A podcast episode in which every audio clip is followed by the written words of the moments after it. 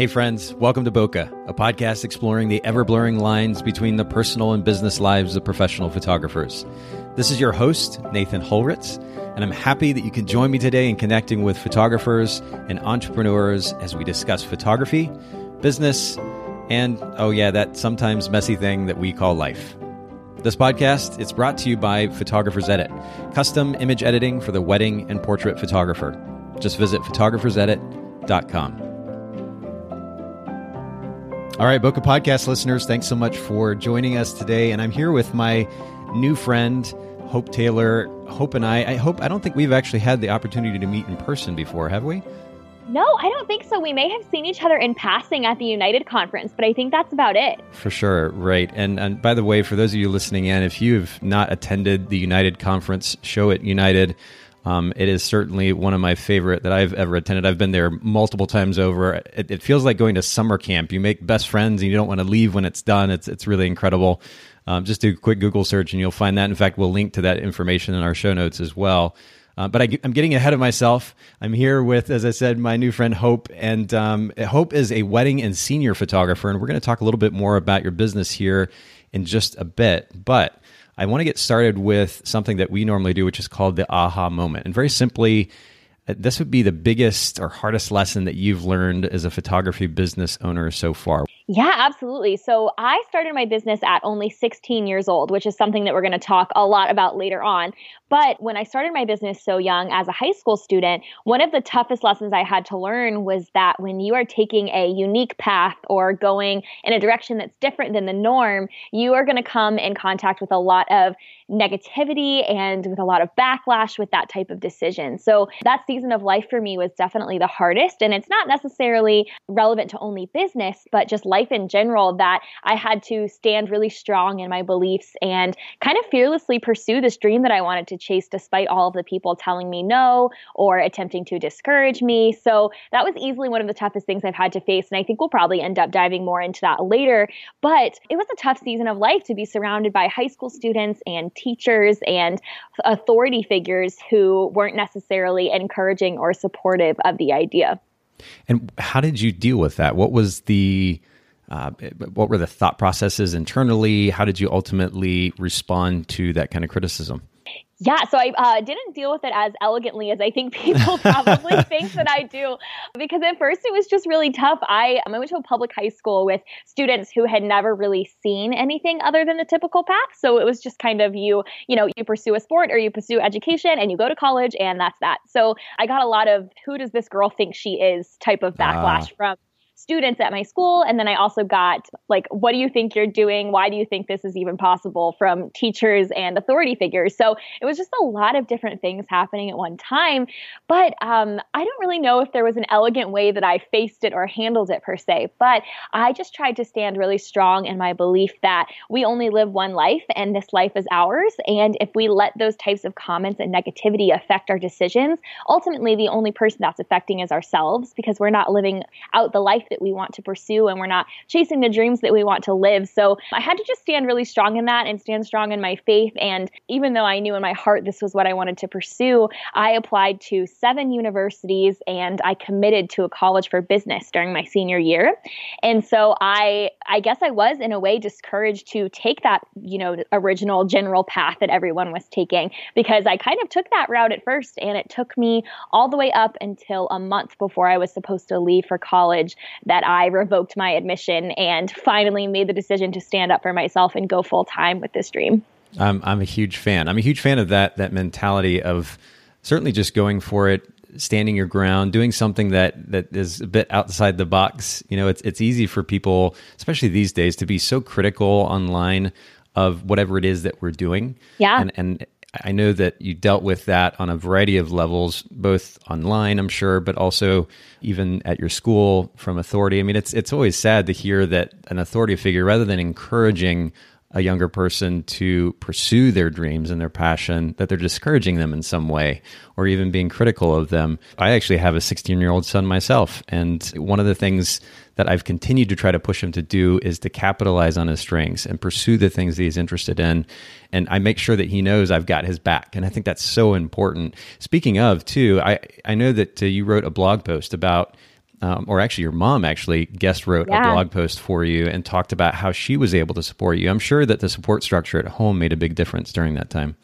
Oh, absolutely. My mom is my absolute best friend. She's such a rock star. And she actually made cakes out of our home when I was growing up in order to kind of pay bills on the side because my dad was in the military. So I had her as a role model in the entrepreneur world of seeing her kind of chase that and be just an awesome boss lady the whole time I was growing up. And so when I wanted to pursue this, my parents were both so supportive and so encouraging. And I received an email this week from actually the mom of one of my course students and he is only 16, I believe. So she was asking me, from my perspective, how I was raised and how my parents were able to support me in a way that genuinely encouraged me. And her words were um, how to not get in the way, which I thought was just such a sweet question. But I thought that I might not be the best person to answer that question. So um, I sat down with my mom and asked if she'd be willing to give her input. And she did that guest post for me. So they were just so encouraging and so supportive. And they provided what she called a landing pad for me so that when I came home from school or came home from work, my house was just kind of my safe space where I knew that I could be be sad if I needed to be sad, or I could be excited if I wanted to be excited. And I just always knew that I was safe and comfortable here. And I don't know that if I hadn't had that type of home experience, that I would have been able to do all the things that I did so young. That's huge. Wow. Well, yeah. what we're going to do is make sure to link to that blog post um, in the show notes as well for this episode so that our listeners can go take a look at that and read that. I'm sure there's a lot of advice in there, whether or not our listeners have kids that are 16 or 15 or whatever the case or not. I'm sure there's a lot of helpful advice there and thought processes. I, I do love that question that she asked how not to get in the way. And you know, I mean, the biggest thing, at least I'm learning this from my end as a parent. I have, I have my son Austin's 16, my daughter Addison is 12. The biggest thing that I'm trying to make sure of, or one of the most important things, ideas that I'm trying to communicate to my kids, is that I've got their back. Even mm-hmm. if they have ideas that I, I'm questioning, or maybe in some cases I don't necessarily agree with, I want to give them the freedom to learn to make choices for themselves and certainly to pursue their interests and their dreams but I want to make sure at the very least that they know I've got their back. And I think that's really important. Your mom is a beautiful example of that. So this is a really encouraging way to start us off. And, and I appreciate you sharing that story. We'll certainly get into that a little bit more later. But I, I want to get to know you personally because I, I don't know you very well. But I also want our listeners to get to know you a little bit too. So let, let's talk a little bit about you. And I have to ask you, uh, in fact, let me read a quote from your site. It's, it's quite entertaining. You say, uh, I'm Hope Taylor, a chicken nugget loving, peony obsessed, travel addicted 20 something located in Fredericksburg, Virginia. Oh, I'm yeah. a wedding photographer and educator too. I love that. but you got to tell me what what is the deal with the chicken nuggets? Oh my goodness. So it's kind of a running joke amongst all of my friends and my family that I eat like a glorified 10 year old. um, so I, and I've gotten much better about it lately, but chicken nuggets were just kind of my go to. And I think that all of us picky eaters can unite that when you go out to dinner, the safest thing to order is chicken tenders and french fries. um, so that was just kind of always my go to. I've recently, on a random note, had to go gluten free. So now I can only have the Chick fil A grilled chicken nuggets. Ah. But it's been an okay substitute for now. now, do you have like a top secret recipe that, that you make at home with chicken? Is there something that you like to make?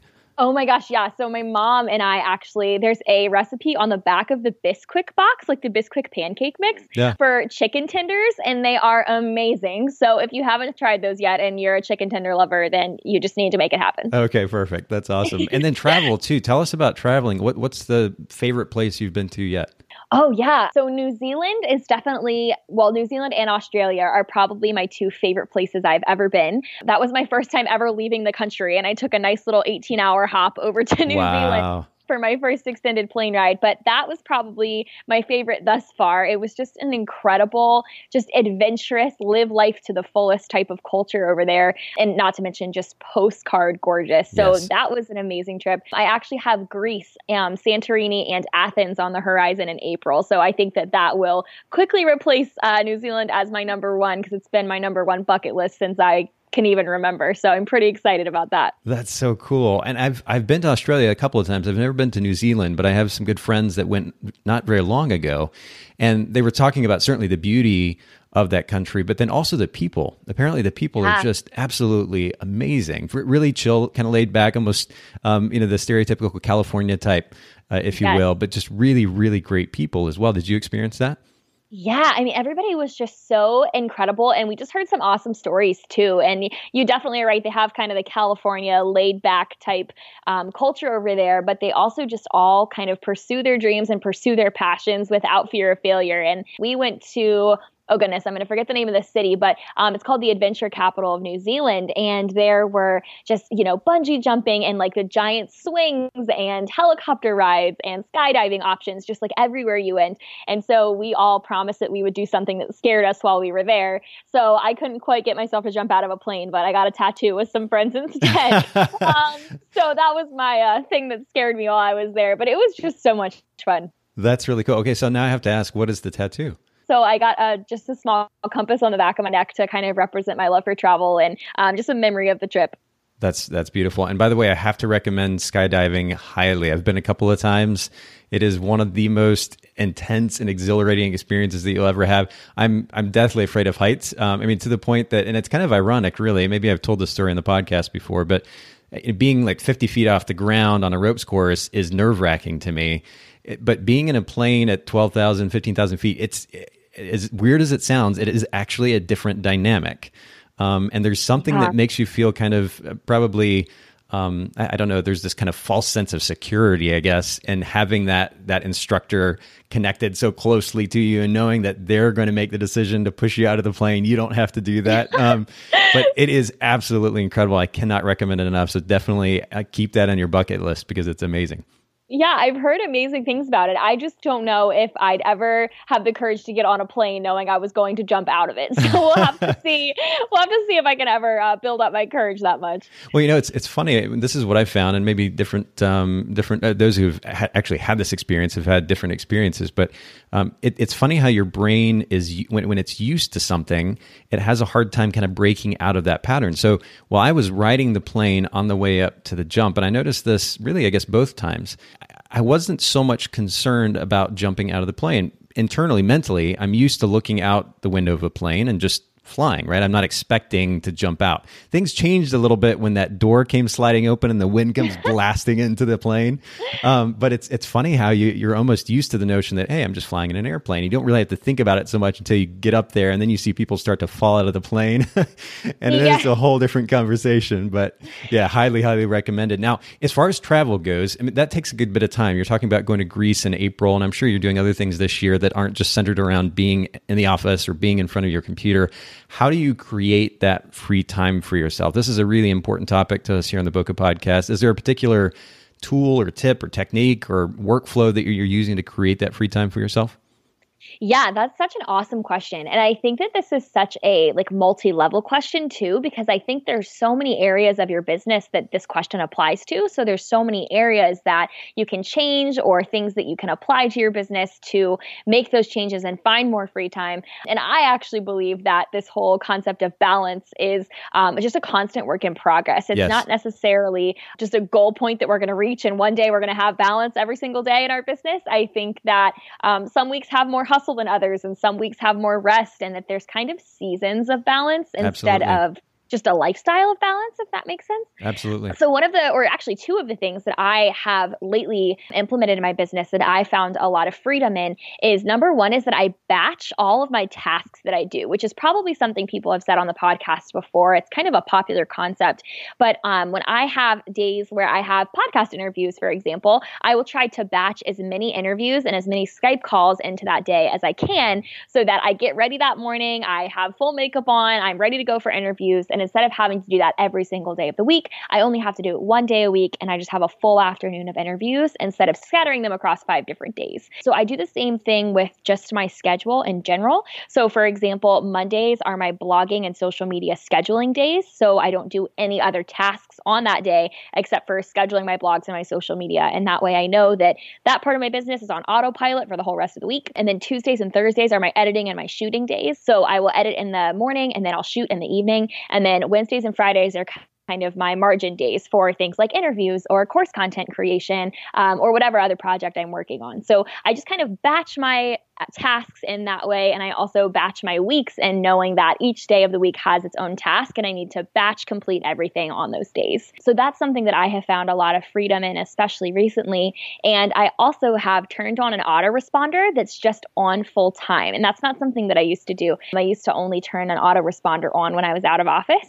But now I have one turned on 24 7 and I just update it as needed. But it has everything that my clients or, you know, photographers or business owners, whoever could be emailing me, it has everything they need to know in that email. So even if I'm just out of office because I have a hair appointment one day, I know that my clients are being taken care of because they're receiving that email. They know what their next step is going to be and they know when they can expect to hear from me because I'm updating that when I'm out of office for extended periods of time, as well as letting them know that they can expect a 24 hour response when I am in office.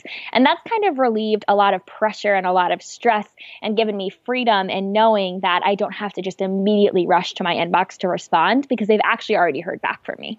Yeah, you know, managing expectations really does play such a massive role in relieving stress for business owners because absolutely that that expectation on our part as a photographer, as a business owner, that if that client doesn't hear back immediately, they're going to be unhappy in some form or fashion. It's going to affect my business negatively. Um, that mm-hmm. assumption, I think, a lot of times, and there may be the exception to the rule, but most of the time is really a misnomer. And as long as they have, as you were explaining, you're giving them the information that they need, as much of it as possible, and then also managing their expectations as to how long it'll be before you're in touch with them. That's a massive step in the right direction, and I think that's really, really great. The other thing yeah. that you talked about too was was batching tasks, and I'm curious, eh, what would you say is the biggest advantage to batching tasks versus just kind of doing things as they come to you? Yeah, absolutely. So I didn't used to batch all of my tasks. I would just kind of throw things on my calendar whenever my days were open. And it just made it a little easier for me to not have to think about batching when I was scheduling things like meetings. It, for some reason, for a while, I just considered it easier to just throw it whenever my calendar was open. And Amy and Jordan Demos actually talk about this concept a lot. They are who kind of drilled this into my brain a couple of years ago. But they talk about the concept of when a plane takes off, it uses the most energy and the most fuel when it is taking off and getting into the air. But once it's in the air, it's just kind of cruising that entire time that it's in the sky. And so for me, um, the thing that's so helpful is that on days where I batch things like interviews um, or meetings or in person client consultations, I know that that morning is actually going to be a long morning for me, especially as a girl, because I have to shower, I have to put my makeup on, I have to do my hair, I have to get dressed and be out the door. So it actually adds about an hour and a half to two hours sometimes with driving time of just getting my day started and getting to the point point that I can start my workday with the meetings and with the consultations. So if I'm having to spend two hours Monday, Tuesday, Wednesday, Thursday, and Friday to do that because I scattered all of my meetings to be all across my week, I'm actually losing a total of 10 hours that week that I could be in my office getting other things done. So batching tasks just makes it a little easier for me to manage my time and that's really really good. I I'm going to actually uh, we'll make sure to, to link to Amy and Jordan uh, to yeah. their website in the show notes as well. But uh, they actually spoke on time management at this last United conference, and it was really cool to hear. You know the the the focus on time management, the focus on relationships, and how of course those things tie together is something that really didn't used to be a focus in our industry. I, I remember I was speaking on workflow as much as like 10 years ago. And it was kind of the nerdy topic at that point, And most people weren't paying attention to that. And it's really come full circle. And I love that business owners are putting more of a priority on it. But this is really, really important and a great really a major step in the right direction as far as more efficient management of our businesses, batching those tasks. We also have to keep in mind that the reality, which is that uh, as much as we might like to think that we are good multitaskers, mentally, the way that we're just wired as human beings, it's actually difficult to jump from one thing to the next to the next and really give it focused attention. And so the fact that we're focusing yeah. on similar tasks in a certain time frame is really important for the sake of focus and the quality of work that we're putting out. So that's really really good as well. Now um, I, we're going to just kind of dive into this now as, as a, um, a topic as a whole, if you will, about your business. So you, you mentioned that you started your business when you were 16. Um, so how long have you been in business at this point? Yeah, so this is me uh, going into my fifth year in business. So I am 21 now, turning 22 over the summer. That's really exciting and not a bad way to spend your, your 21st year going to Greece. That's going to be a nice little bonus there. But what is, I mentioned earlier that you're a wedding and senior photographer. How would you characterize your, your brand position? What sets your brand apart from other photographers in your market? Yeah, so this is actually a topic that I am super passionate about and that I speak on very frequently. But when I was beginning my business so young, I was competing for per se against a lot of photographers in my area that were in their, you know, late 30s, early 40s. They were well established. They had been doing what I wanted to do for years and years and years. And I think that this is probably true of most areas, but we are in a very saturated area when it comes to the wedding industry, especially because I am right in between Richmond, Virginia and Washington Washington, D.C. So there are just tons and tons of wedding vendors scattered across the, you know, two hour radius of where I live. So I knew very early on that I was going to have to do something to set myself apart and something that maybe even only I could do. So what I did very quickly, and I would say even from the start, is that I incorporated personal marketing very heavily into my business, and I still do. So I market myself as an individual and as a person. So Hope Taylor is kind of the brand that I market, not necessarily uh, marketing myself as a photographer that provides a service. So when you look at my website, when you look at my social media accounts, Hope Taylor as a person is kind of the main focus of everything that I do. And then I just kind of also happen to be a photographer that provides a service. And my hope with that is that my potential clients and um, photographers that I educate fall in love with who I am as a person. And therefore, they just want to work with me because they are my ideal clients since they can just tell we're going to get along so well. So they're willing to invest in me and my business and my work. But my work isn't what I prioritize my marketing on. Well, I love that you are putting into practice this concept that is at least discussed in our industry, which is that you know nobody can replicate you as an individual. Yes, and, and you're actually you're actually playing that game, which I love. But just to play a little bit of devil's advocate to it, I'm curious to get your thoughts on this. What if a client is come is is looking for a particular type of wedding photography? Is there any drawback to not clearly saying, hey, this is the type of wedding photographer I am, or senior photography. This is the type of senior photography that I offer, being really, really clear about the, the specificity of the service being offered? Or what are your thoughts on that? Yeah, no, that's a great question. So for me, um, I don't necessarily prioritize personal marketing in a way that discounts my photography or makes it not as much of a priority. I just focus more on the experience that my clients have with me as a person versus focusing on just my works. So, for example, sometimes you'll find a photographer on Instagram and you can't find what the heck they look like because they only post pictures of their work. They don't post anything about themselves or right. their personal life. So, for me, instead of only posting about myself, myself. It's more of a balance of 50% myself, 50% my work. So I think that my clients still have a very clear idea and vision of what kind of work I do and the experience they can expect to have from me. But I think that comes from knowing who I am as a person and getting to know me on a personal level. So on my website, my about page is in my hope the first page that my clients will click on. But then I also have a page for my senior clients, a page for my wedding clients where my services are very clearly laid out. I just hope that my heart for who I am as a person um, kind of overflows into my business and what they can expect from me. That's great. Well, your energy is contagious, certainly now in conversation, but also on your website. You guys make sure, our listeners, make sure that you go check out Hope's um, website. We'll link to it in the show notes, but it's just hopetaylor.com. Really simple. I love that. And um, yeah. you'll get a good idea of what exactly Hope is talking about here. Now, um, I'm I'm curious, uh, the the kind of nerd in me, if you will, the the the um, the gear freak um, is curious what is in your gear bag? What what's your favorite camera body or lens or other piece of maybe another accessory that you really really love as a photographer? Um, what are some yeah. of your favorite pieces in your gear bag yeah, so I have always been a Canon girl through and through. I've never worked with Nikon, so I can't really speak to Nikon, um, but I shoot with Canon. So um, my 5D Mark III is my go to for anyone who doesn't want to make that big of an investment yet. I loved the Canon 6D, it was my backup for a really long time. My Sigma 50 millimeter 1.4 is my current favorite lens. I just can't seem to take it off of my camera. I love it. And I, right now, my camera bag of choice is my Kelly Moore backpack. And I switched to a backpack about a year and a half ago. And ever since I switched, I don't think I'll ever be able to go back to just a normal, like, you know, shoulder camera bag because having it be on my back and out of the way, especially on wedding days, has been just really, really awesome. Uh, so the Kelly Moore backpack is my go to. And then I also have my um, crossbody camera strap that I love. I use a Black Rapid um, and I just absolutely adore it. It has also been another game changer as far as like keeping things out of my way when I'm shooting and working long days. Um, so those are kind of my two favorite non-camera equipment pieces that I have with me. That's really cool. I've actually had the opportunity to visit the Black Rapid uh, offices in Seattle, and uh, awesome. they're, they're, a really, really great uh, company and team up there. If you ever get a chance to visit them, definitely do. But it's an incredible accessory, and that would make a di- big difference probably in the comfort level of a lot of photographers out there that are having to carry those big camera bodies around. Um, you, you mentioned the Sigma lens, and I'm curious why the Sigma lens versus the Canon. Yeah, so I shot with the Canon 50 millimeter 1.2 for a really, really long time. And I think that I've, well, from what I've experienced, it's a pretty common issue for it to have some issues with missing focus.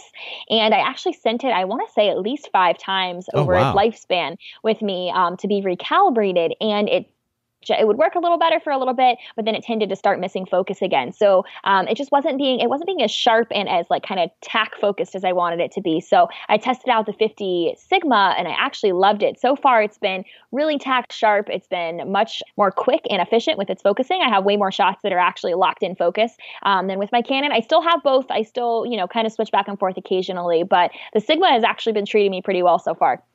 That's really cool. Well, that's good to know too. So um, we'll make sure to also link to that lens in the show notes. Now, back to your business and getting started. You mentioned getting started at 16, but how old were you when you decided that you wanted to be a business owner? Yeah, that's a great question. So I I'm not sure if there was really a day where I kind of woke up and was like, wow, I want to own my own business. But um, like I mentioned earlier, my mom was an entrepreneur when I was growing up, and I it's actually kind of funny. I would set up up a little space in my house, like a little desk office situation with our house phone. And nobody ever called my mom to inquire about her services. They always emailed her, but I would pretend to be her receptionist because I would just, I was just dead set on helping her grow her business. I love it. And, and I thought that that's what I was doing. So I would sit there with the house phone and her like best friend would call and I'd be like, hello, baking memories. How can I help you? And I was just completely convinced that I was going to help her grow her business. So I just loved that concept of entrepreneurship from the very start, the marketing and the business side are what I'm most passionate about. So I helped her with that all through middle school, kind of into high school until she stopped doing it. And then when I was a junior in high school, so when I was 16, I was working a part time job at a retail store here. I actually worked at Chick fil A first, which kind of circles back to the chicken nugget thing.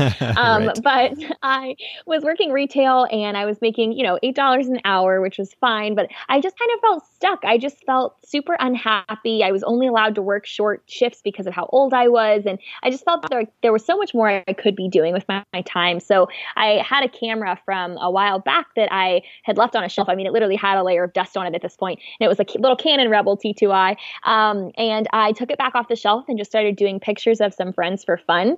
And the first time I realized this could actually be a real life business was when one of my friend's parents gave me a check. And I I think it was for like $30 or something, but I went from making $8 an hour to $30 an hour. So I kind of felt like I was nailing it.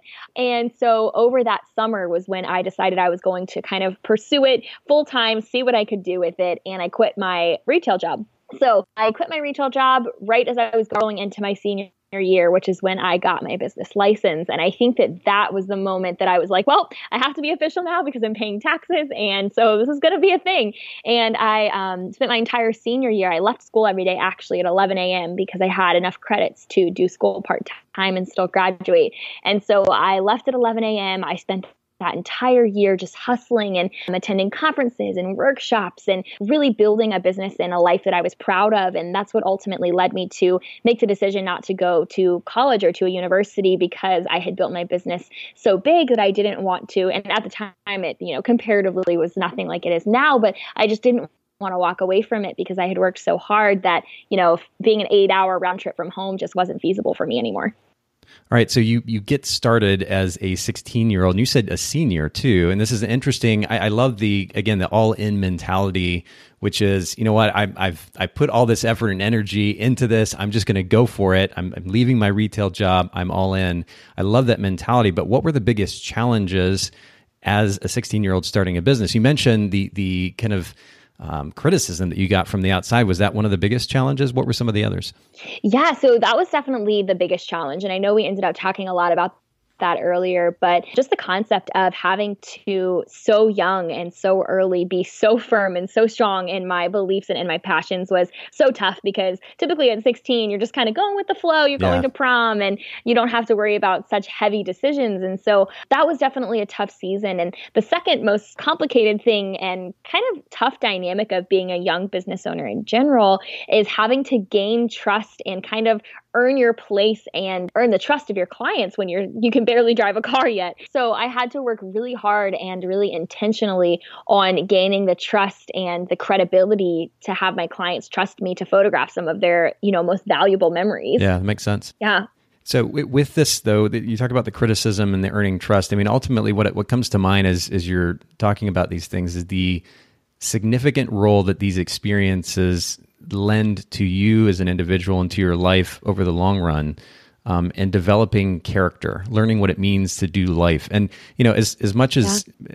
education has its significance, at least in certain fields, it's tough not to realize, and, and I'm realizing this more and more even now, again, having a son who's in high school, how small a role the actual education piece of school plays and ultimately making a human being a good human being and a lot mm-hmm. of a lot of that comes from experience and the types of challenges that you're even talking about now you know dealing with criticism from the outside about your opinion and about your position things that you're pursuing uh, having to learn to develop relationships with people that encourage trust. These are really important mm-hmm. skills to be learned, and it's tough to do that sitting in the classroom. So you you got kind of best of both worlds. You're able to launch a business, but also have kind of a life classroom, if you will, firsthand. Yeah. Um, and I think that's really fascinating to me.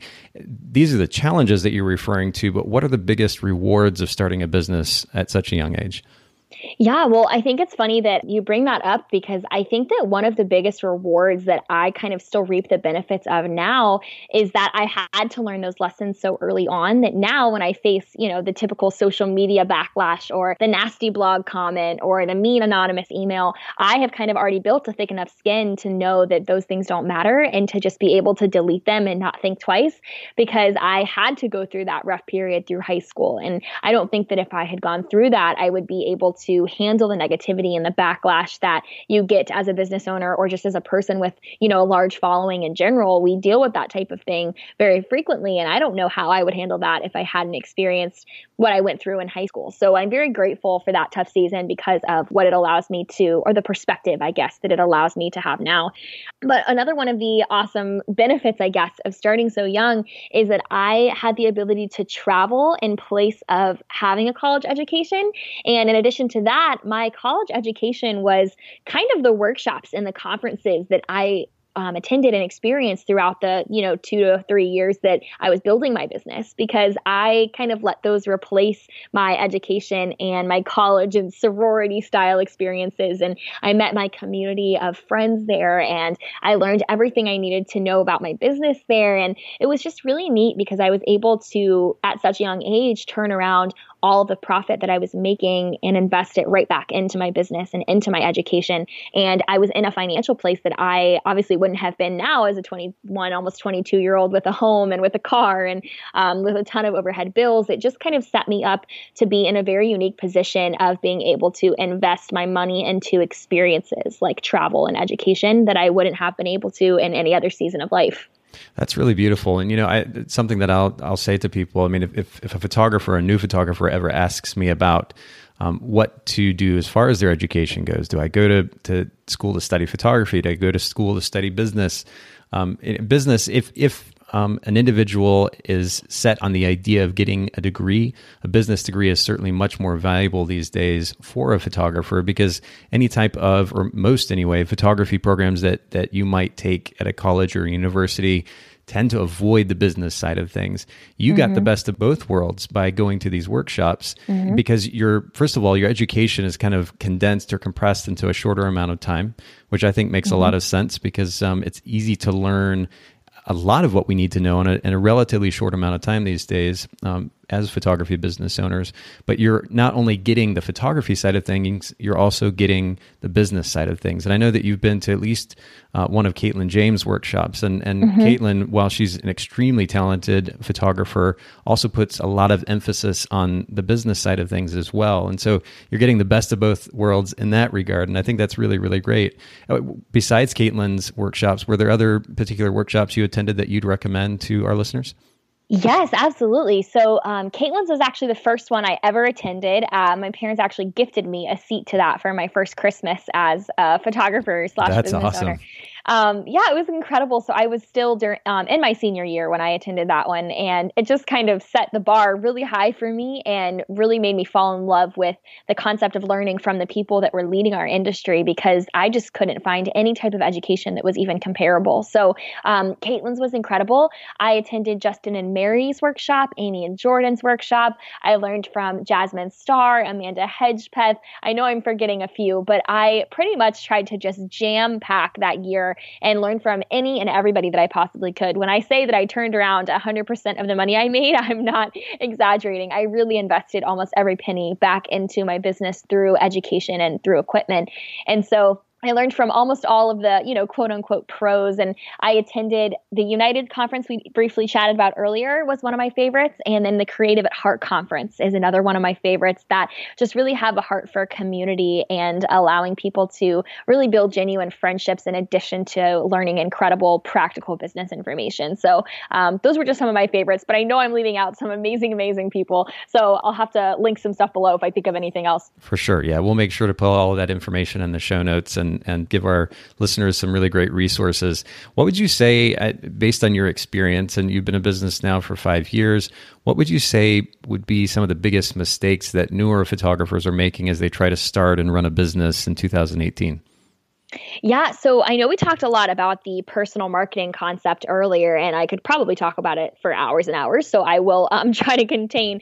But I think one of the biggest mistakes that I see photographers making is that they are only sharing their work and they're not including themselves and their personality and their branding or in their marketing in any way at all. And that personally, for me at least, when I find a photographer whose work that I love, but I can't find out a single thing about the actual human being that I'm following or the human being that's capturing yeah. this amazing work that I love, um, it kind of disconnects me from them because I can't relate to them or get to know them. I'm only seeing the things that they're producing. And that's just a major disconnect for me personally. So um, even though it's scary, and I obviously hear things all the time like, nobody wants to see what I look like. I hate getting in front of the camera. Nobody cares about the things that I like outside of my business. I would argue that all of those things are not true. Those are just things that we're telling ourselves because we don't want to put ourselves out there.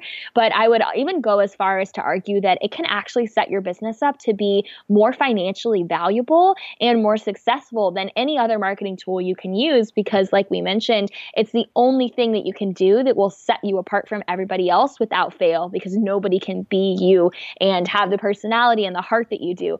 So that's easily the number one thing I would recommend is to just really start incorporating your personality and the things that you love and photos of yourself into the way that you market your business and share about your work. Another thing I think is a mistake that I made in the beginning of my business is that I didn't set intentional work hours. I just kind of worked when I felt like working. Um, and that sometimes meant that I would wake up and I would literally pick my laptop up on the off the floor, sit it on my lap, and not even brush my teeth until like 3 p.m. um, and that was just never a healthy, you know, workflow or work process. Right. And so for me now, I have very intentional work hours that I wish that someone had told me to set from the beginning. That you know, I start my work days at 9 a.m. and I try to be out of the office by 4 p.m., if not earlier, if I have something else scheduled. And my autoresponder is on that whole time. It clearly states my work hours. I'm setting the expectation of when my clients can expect to hear from me. And it just allows me to live a free life and a fuller life of knowing that I work a normal job like a normal person. My life is not dictated by my job and I don't have to wake up and immediately answer emails and immediately post on social media in order for my business to be successful. I love that. Yeah. And then the last thing I see um, is people not having a streamlined process um, for their workflows and their client experience. This is another thing I wished that I had learned early on is that streamlining your whole client experience either either with you know a CRM or a business management software or just with paper and pencil of knowing every single step that your clients are going to have in their experience experience with you, that just prevents so much, you know, miscommunication and stress on the back end. Um, it also creates an amazing and consistent client experience experience, which then results in amazing word of mouth referrals from your clients because they're all experiencing the same amazing things that your business has to offer. Um, so I highly recommend just really streamlining your client experience from the from the moment that they inquire all the way through gallery delivery, what kind of gifts you're going to deliver to them, what areas you're going to under promise and over deliver, um, where you're going to have touch points of contact, when the emails are sent, when you need to follow up, um, all of those things, just creating streamlined processes for that will just help so much in the long run, especially with you know stress and time management on the back end. Do you have a particular CRM that you're using currently that you would recommend? Yes, I use Honeybook. I absolutely love it. Honeybook and Rising Tide Society actually are both kind of the same business now, and I just love and support them so, so much. And I highly, highly recommend Honeybook. I actually have a 50% off coupon that I can provide all of your listeners too. Oh, that would be awesome. Wait, will you yeah. go ahead and share that now? And then we'll also put that in the show notes as well.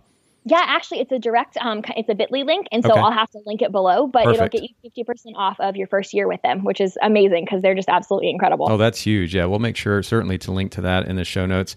Now, it's kind of a segue to what you were just talking about. Then these are things that photographers maybe need to kind of perk up and pay a little bit more attention to. What are two big ideas? Uh, and maybe maybe this ties in with some of the things that you were saying. But what are two big ideas that that photographers, new photographers in particular, should keep in mind as they do start a photography business in 2018?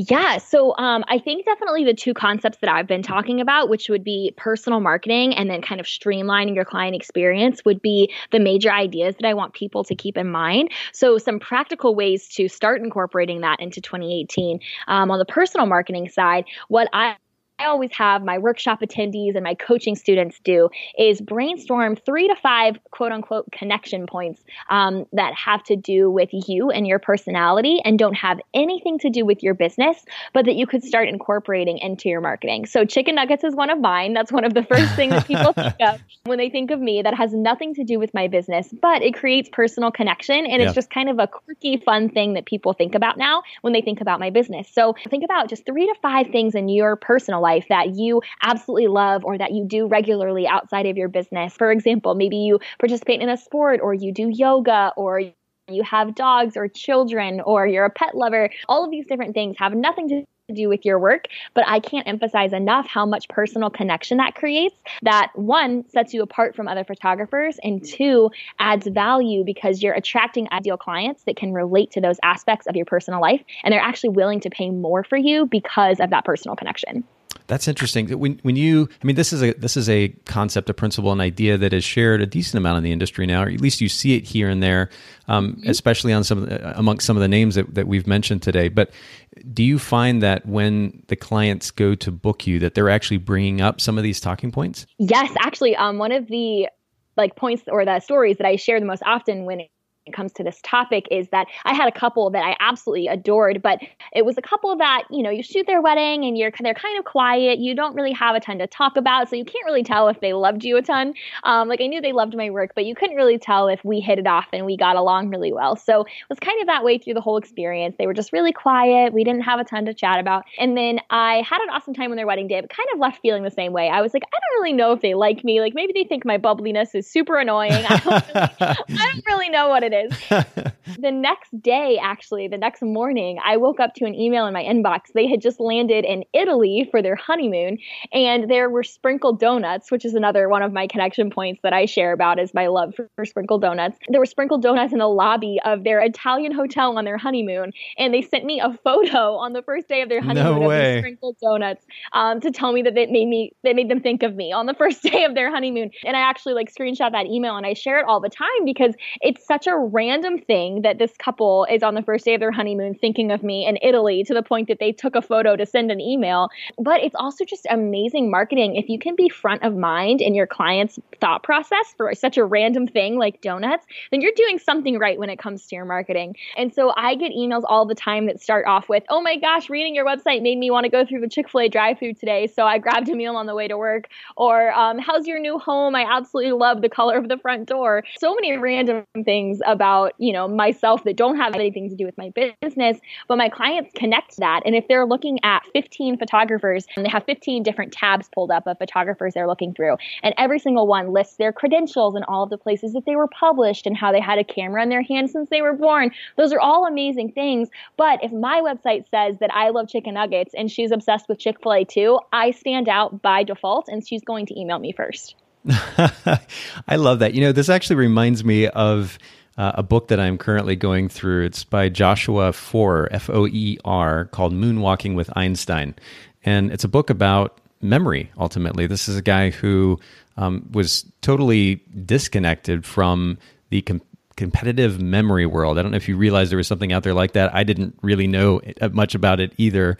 Um, but through the form of a story, he shares his experience getting into this competitive memory uh, competition and, uh, environment and mm-hmm. how he went about that process and how he learned various tips tricks, techniques um, on how to improve his memory. But one of the things that he spoke to, and this your, your story is making me think of this, um, is the significant role that painting a really distinct picture in someone's mind or in your own mind for that matter if you're trying to remember something how significant a role that plays and mm-hmm. you know when you when you're describing something like sprinkled donuts on a photography website that naturally is going to stand out it's not something that they're expecting um, in mm-hmm. fact it's a bit unusual and so you're leaving an image imprinted on their mind that will likely stand out. And obviously it did. And, and I would assume too that it's not just mentioned in one place. You're, you're doing this consistently as, as one way to represent your brand. And so they're reminded mm-hmm. of this unusual image. They probably create some image in their mind, maybe of some donut that they had when they were growing up or whatever the case they may, may be. They've made some association. And then, like you said, so surprising, so random, yet so cool that they thought of you on the first day of their honeymoon enough to to send you that picture. I think that's really really interesting. Thank you. I think, but I, I think this is a really wonderful example though too for all of us, myself included, when we're working on developing a business brand um, or continuing to develop a business brand, that we make sure that we put a little bit of extra effort into creating a memorable, leaving a memorable image in the mind of that potential client. And this is one of the ways that that um, our photographers can do that. So this is really wonderful advice. I know that you can go into a lot of this stuff in a, in a much deeper level. And so, what we're going to do is, of course, as I mentioned, mm-hmm. link to your website um, in our show notes because I know that you have resources and you've mentioned multiple times that you're teaching, and I'm sure they can find out more information about uh, upcoming workshops that you're going to be speaking at uh, there in your website. And mm-hmm. um, yes. we'll we'll link to all those resources eh, on your website. Uh, we mentioned your website already, hopetaylor.com. Where else can they find you online? Yeah, so um, you can find me on Facebook, uh, backslash Hope Taylor Photo, but Instagram is where I'm most active. Um, so it's at Hope Taylor Photography. And I also just um, am moving into my first home. So you can follow at Home with Hope if you want to see like the fun behind the scenes of the decor and things like that.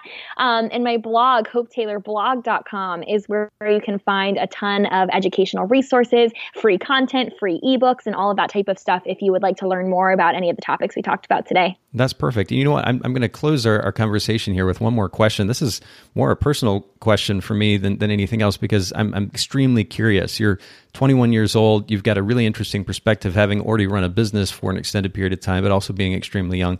Is there something that, that comes to mind? If I were to ask you, what is uh, what is a particular behavior that dates older photographers? And when I say older photographers, I'm I'm 38, but I would consider myself mm-hmm. an older photographer, somebody that's been in the industry for about 18 years or so. Uh, is there is there a particular behavior, whether it's in marketing or business or even photographic style, that tends to date photographers who've been in the industry for a little while that might be disadvantageous to their business? Is there something that comes to mind?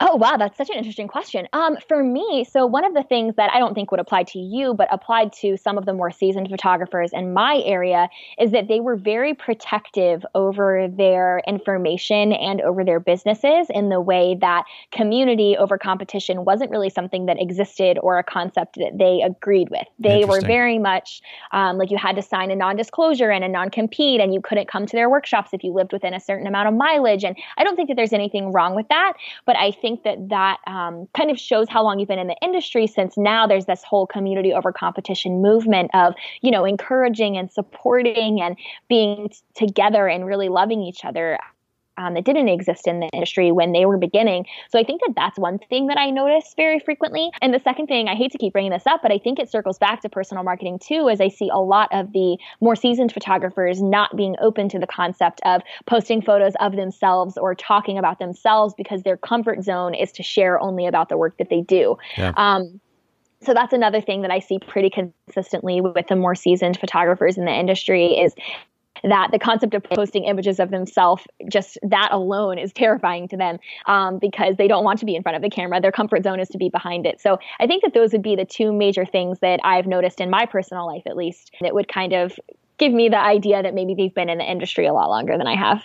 That's really good. And, and again, I welcome that perspective. I think it's good for myself and, and those listening in that may have been in the industry for a little while. You know, I mean, ultimately, to, to your first point, relationships that's that's where it's all at i mean i stress this a lot both on my personal um, social media accounts and it's something that we certainly push with photographers edit and of course the Bokeh podcast as well the importance mm-hmm. of relationships because at the end of the day that's what that's what we have at least I, I, hope that we all have and if we're not putting effort and energy into developing relationships and developing a network um, then we're going to miss out on all different levels so that's really important reminder as well and then you know at, at the end of the day as much as it's easy to kind of tout our accomplishments, you, you alluded to this earlier, and some photographers' bios on their websites, you'll find this. You know, I went to this school, I studied this thing, I have this accomplishment, I have this degree, I've won these mm-hmm. awards. It's it's very. I mean, I can't remember ever hearing from any potential client. I shot weddings for about 10, 11 years or so and worked with a range of clients, you know, from $350 to, to $10,000 and more um, that ever question whether or not I had um, a, a, medal of some kind or a photography mm-hmm. award of some kind. 99% of our clients don't care about that stuff. They do want yeah. to connect with us. And um, it's really important to understand that in order to create a unique experience, and this is something I've mentioned on the Bokeh podcast uh, a little bit more as of late, but the, our industry, a professional photographer industry, photography industry is going to continue. Those lines between the professional side of things and the consumer or the prosumer side of things is going to continue to blur as technology continues to get better and makes it easier for more and more people to take a decent picture. And what is ultimately mm-hmm. going to set us apart is not some award which represents, you know, taking a decent picture, which now so many more people can do it's going to be our personality that actually will set us apart. And um, I think that's it's really great that that has been a theme in our conversation today. And I, I, really appreciate you focusing on that. I think it's a good reminder for all of us. This is this has been really wonderful. Hope I, I really can't thank you enough for your time, for making time for sharing with the Bokeh Podcast listeners. We'll make sure to link to all uh, these resources in the show notes. And do, do you want to leave us with any closing words or thoughts? Well, I just wanted to say thank you so much for having me. I am just so honored and so thankful when I got your email. I've been looking forward to this for weeks now. Um, so thank you so much for letting me join. I am really honored that I was able to offer kind of the unique, you know, 21 year old perspective on some of these topics. And um, I hope that it was helpful to your listeners. I'm super excited to have been here. Absolutely. It's been a privilege. Thank you. Thanks so much for listening to the Bokeh Podcast today. Will you let us know what you think by leaving a review of the podcast in iTunes or maybe in the Apple Podcast app? And I'd love to hear from you personally with your thoughts about the podcast, maybe suggestions about future topics and guests for the show. My direct email is nathan at photographersedit.com. The Bokeh Podcast is brought to you by Photographers Edit, custom image editing for the wedding and portrait photographer. Just visit photographersedit.com com.